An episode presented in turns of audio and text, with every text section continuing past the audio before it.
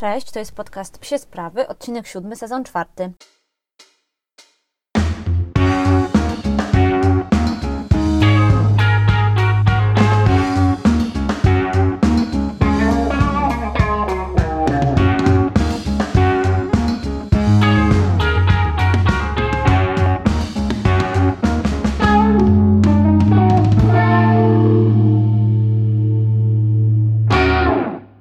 Nagrywam ten podcast y, dzisiaj trochę tak na żywioł, bo nie zrobiłam nawet stronki notatek. Natomiast chcę dzisiaj porozmawiać o takim temacie, który mnie ostatnio bardzo poruszył, o którym dużo myślałam i który też dla mnie stał się tam jakoś ważny przez to, że jak wiecie mam y, szczeniaka, mam małego pieska. Ale zacznę oczywiście od tego, jak nam minął tydzień i tutaj też y, ta sytuacja jest dosyć wyjątkowa, bo niestety musieliśmy znowu y, Oziaka kroić. Ozi miał znowu operację. Y, okazało się, że na klatce piersiowej urósł mu guzek.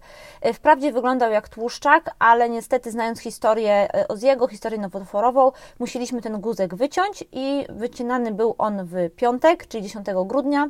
Y, Operacja trwała bardzo krótko, przeszła bez komplikacji. Ozzy się bardzo dobrze czuł po operacji. Te dwa pierwsze dni, czyli sobota, niedziela, też w miarę się jakoś tam przeżył. Noc z niedzieli na poniedziałek była najgorsza, ale teraz już naprawdę czuje się bardzo w porządku, rana się super goi. Y, Czekamy na wyniki histopatologii. No i skoro Wam już o tym tu dzisiaj powiedziałam, no to oczywiście się z Wami nimi podzielę. Myślę też, że dla wielu z Was, którzy mają pieski z chorobą nowotworową, czy z jakimikolwiek chorobami, y, to takie informacje są też gdzieś tam budujące, takie informacje są też ważne, też chcecie wiedzieć, jak to leczenie przebiega, czego się można spodziewać, więc dla mnie to jest też bardzo ważne, żeby Was jak najwięcej o tym informować, żebyście po prostu wiedzieli, jak postępować, jeśli to samo spotka oczywiście, czego nikomu nie życzę, Waszego pieska. Na razie Ozzy, tak jak powiedziałam, czuje się dobrze. Przez pierwsze trzy dni nie było z nim Lemiego, no bo chcieliśmy, żeby sobie spokojnie tam odpoczywał, żeby Lemi mu nie przeszkadzał i też go nie zaczepiał do zabawy. Natomiast w poniedziałek Lemcio wrócił do domu, ale wszystko się naprawdę spoko układa. Oni się jakoś super bardzo nie bawią, nie męczą się nawzajem, więc też chyba Lemi czuje, że Ozzy jest lekko kontuzjowany i potrzebuje czasu dla siebie. Ozzy ogólnie naprawdę bardzo dobrze to wszystko znosi, jest na dobrej drodze do wyzdrowienia, no i trzymajcie kciuki, żeby te wyniki histopatologii były jak najbardziej pozytywne, to znaczy, żeby to był tłuszczak, a nie jakiś bardziej groźny nowotwór. Jako temat dzisiejszego odcinka wybrałam sobie, słuchajcie, takie zagadnienie, które mnie ostatnio bardzo poruszyło. Niestety nie mogę Wam powiedzieć dokładnie, co mnie zainspirowało do niego, bo z racji tego, że się obracamy w bardzo małym świadku. Myślę, że od razu się szczaicie, o co chodziło. Ja też nie chcę nikogo krytykować, jeśli chodzi o podejście do szczeniaka. Każdy ma swoje, każdy tego szczeniaka wychowuje po swojemu, bo to on będzie żył później z tym dorosłym psem, więc ja to totalnie rozumiem i tego nie neguję. Natomiast spotkałam się ostatnio z taką sytuacją, w której widziałam, że od szczeniaka, który miał 8 tygodni, czyli został pewnie tydzień wcześniej albo dokładnie w tym samym tygodniu odebrany z hodowli, wymagało się zadań, które moim zdaniem go przerastały i które moim zdaniem były przeznaczone dla psa kilkumiesięcznego co najmniej. I o co chodzi? Ja zaczęłam się zastanawiać generalnie, czego my możemy wymagać od szczeniaka i czego my y, mamy prawo żądać od takiego małego stworzenia, które tak naprawdę niedawno zostało odłączone y, od mamy, od rodzeństwa i dopiero wdraża się w to nowe życie. No i właśnie to jest klucz. Pamiętajcie, że szczeniaczek, kiedy do nas przychodzi, y, ciągle żyje trochę w tym środowisku, w którym była mama, było rodzeństwo, być może były inne psy, jeśli jest to duża hodowla i tak dalej. I my nagle, zwykle, tak jak mówię, zwykle, wprowadzamy go w środowisko, gdzie jest albo jedynym psem, albo nawet drugim psem, może nawet być trzecim. Ale chodzi o to, że ta zmiana środowiska jest tak ogromna, że na początku wymaganie od szczeniaka jakichś zadań sportowych, zadań motywacyjnych, czy jakichkolwiek, jakiegokolwiek posłuszeństwa, uważam, że jest bardzo dużym przegięciem. I tyle. Ja wiem, że są, y, są takie sytuacje, w których rzeczywiście my od samego początku musimy tego psa wprowadzać w niuanse naszego sportu, musimy go uczyć konkretnych zadań. I uwierzcie mi, ja to rozumiem naprawdę doskonale, no bo ja wzięłam psa do flyballu, o czym doskonale wiecie. Mój pies ma uprawiać flyball i już. On nie będzie uprawiał frisbee, nie będzie robił obedience, nie będzie robił posłuszeństwa ani żadnych innych rzeczy. On będzie robił flyball. Więc ja jestem bardzo, bardzo mocno nakierunkowana, tak, na bardzo specyficzny sport. A jednak dałam sobie jakby spokój z takim myśleniem, w którym mm, ja bardzo dużo w ogóle się oskarżałam o coś takiego, że rzeczywiście ten szczeniak u mnie jest, a ja z nim nie pracuję. No nie pracuję z nim, nic nie robię. I że przecież powinnam od pierwszego dnia mu wdrażać takie ćwiczenia, takie, siakie, śmakie. No nie. To też mi przyszło po jakimś czasie do głowy, że jednak trochę się zastanów kobieto, przecież ten szczeniak ma jeszcze przed sobą bardzo dużo czasu i ja teraz absolutnie nie nakłaniam Was do tego, żebyście tego szczeniaka gdzieś tam odłożyli na kanapę czy do klatki, niech on sobie tam siedzi spokojnie, ale żebyście Wy się troszeczkę uspokoili, jeśli macie takie wymagania wysokie co do szczeniaka i zastanowili się, czy taki młody organizm rzeczywiście aż tyle Waszych wymagań zniesie i czy rzeczywiście my mamy prawo aż tyle od takiego szczeniora wymagać. Inna sprawa, że dla większości szczeniaków nasze wymagania mogą być oczywiście odpowiednio zmniejszone i przekute w zabawę po prostu. I ja nie żądam od Lemiego wymiany szarpaka za piłkę, piłki za cokolwiek i tak dalej. Ja na przykład chcę się z nim bardzo dobrze bawić, więc w jedną stronę rzucam mu piłeczkę, którą on goni i mi przynosi i jak przynosi, bawię się z nim szarpakiem. Czy krzyczę na niego, jeśli nie przynosi mi piłki? No nie. Czy robię z tego wielką aferę? No nie. Czy jeśli na przykład jestem na spacerze i tam szarpiemy się szarpakiem i on spojrzy na innego psa, y, to na niego krzyczę i po prostu dostaje karę na trzy dni? No oczywiście nie. Musimy pamiętać, że to, co sobie zrobimy ze szczeniakiem teraz, ta nasza relacja, te uczucia między nami, to wszystko będzie nam niesamowicie procentowało w przyszłości. I ja szczerze mówiąc, nie chcę, żeby wspomnieniem mojego szczeniaka, dorosłego psa z dzieciństwa, było to, że on miał ciągle jakieś wymagania, ciągle jakieś zadania, on ciągle coś musiał robić.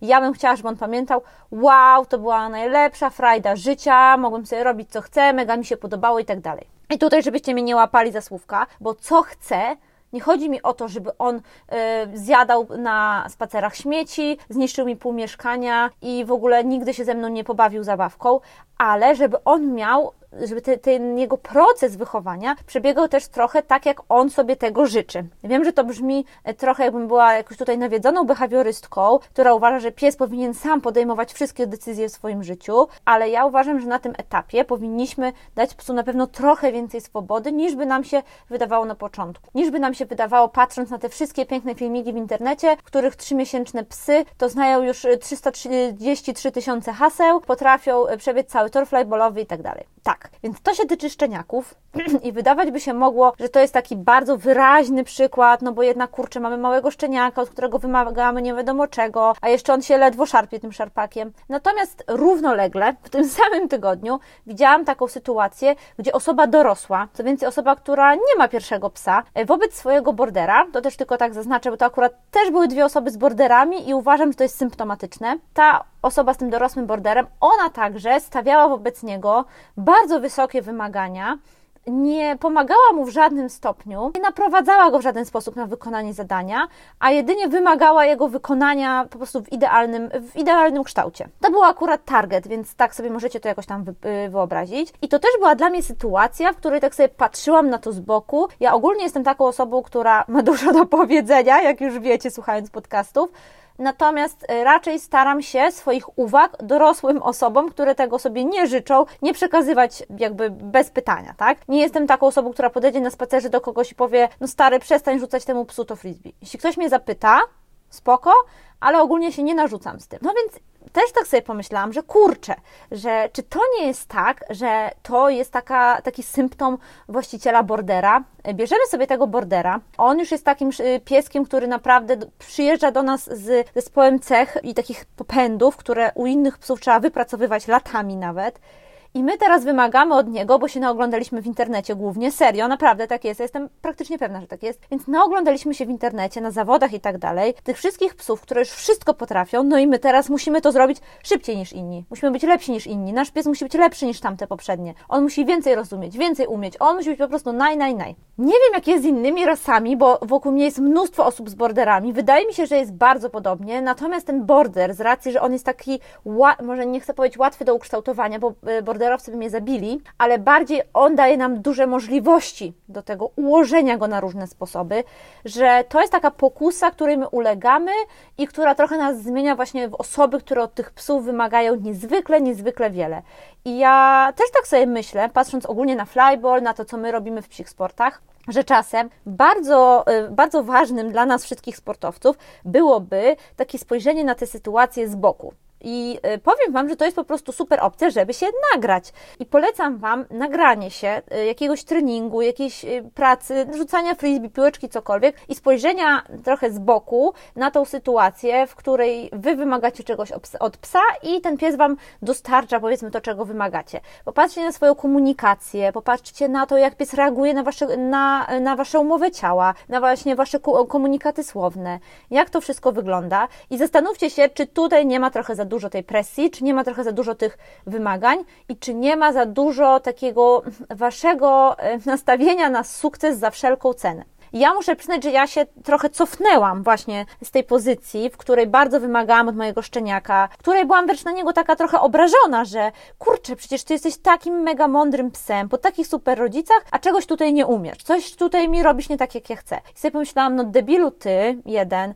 w ogóle o czym ty mówisz? Przecież to jest szczeniak, on jeszcze w ogóle nie wie, gdzie on ma łapy, gdzie on ma głowę, a jest już mega mądry, jest super szybki, bawi się z tobą wszystkimi możliwymi zabawkami, wymienia się na zabawki, robi tysiąc rzeczy, a tobie jednak gdzieś nie przypasowałeś się i przyczepiłaś. To jest taka moja autorefleksja i to jest takie moje też trochę samobiczowanie się teraz przed wami, ale może to będzie dla kogoś lekcja, że słuchajcie, jeśli bierzecie tego szczeniaka, to naprawdę cieszcie się, póki on jest słodkim, kochanym maluchem, póki ma te słodkie, małe łapki i nosek, i główkę, i uszka. Cieszcie się tym, po prostu każdą tę chwilę chołupcie jak się tylko da, bo za chwilę on będzie dużym psem i będzie robił wszystkie te rzeczy, które wy od niego, których wy od niego wymagacie, jeśli odpowiednio przeprowadzicie trening. A pozwólcie mu jak najdłużej być szczeniakiem, pozwólcie mu jak najdłużej po prostu cieszyć się tym dzieciństwem. Bardzo dużo i w bardzo fajny sposób pisze o tym Paula Gumińska i mówi. I ona też naprawdę w niezwykle taki szczery sposób opowiada o swojej pracy z bułką, z jej wymarzonym psiakiem,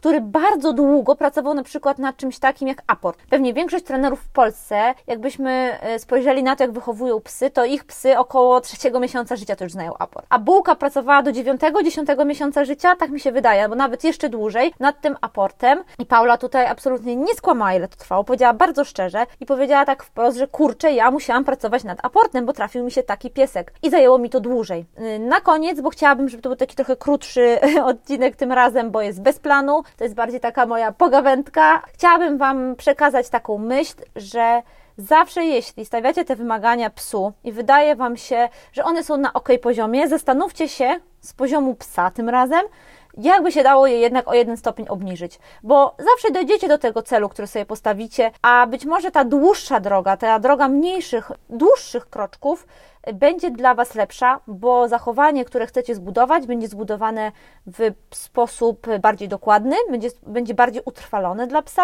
i będzie po prostu kojarzone z większą radością i zabawą z Wami, a nie z nieustająco rosnącymi wymaganiami. No dobra, słuchajcie, mam nadzieję, że ten pierwszy chyba od właściwie pierwszy ever odcinek bez planu się Wam spodobał.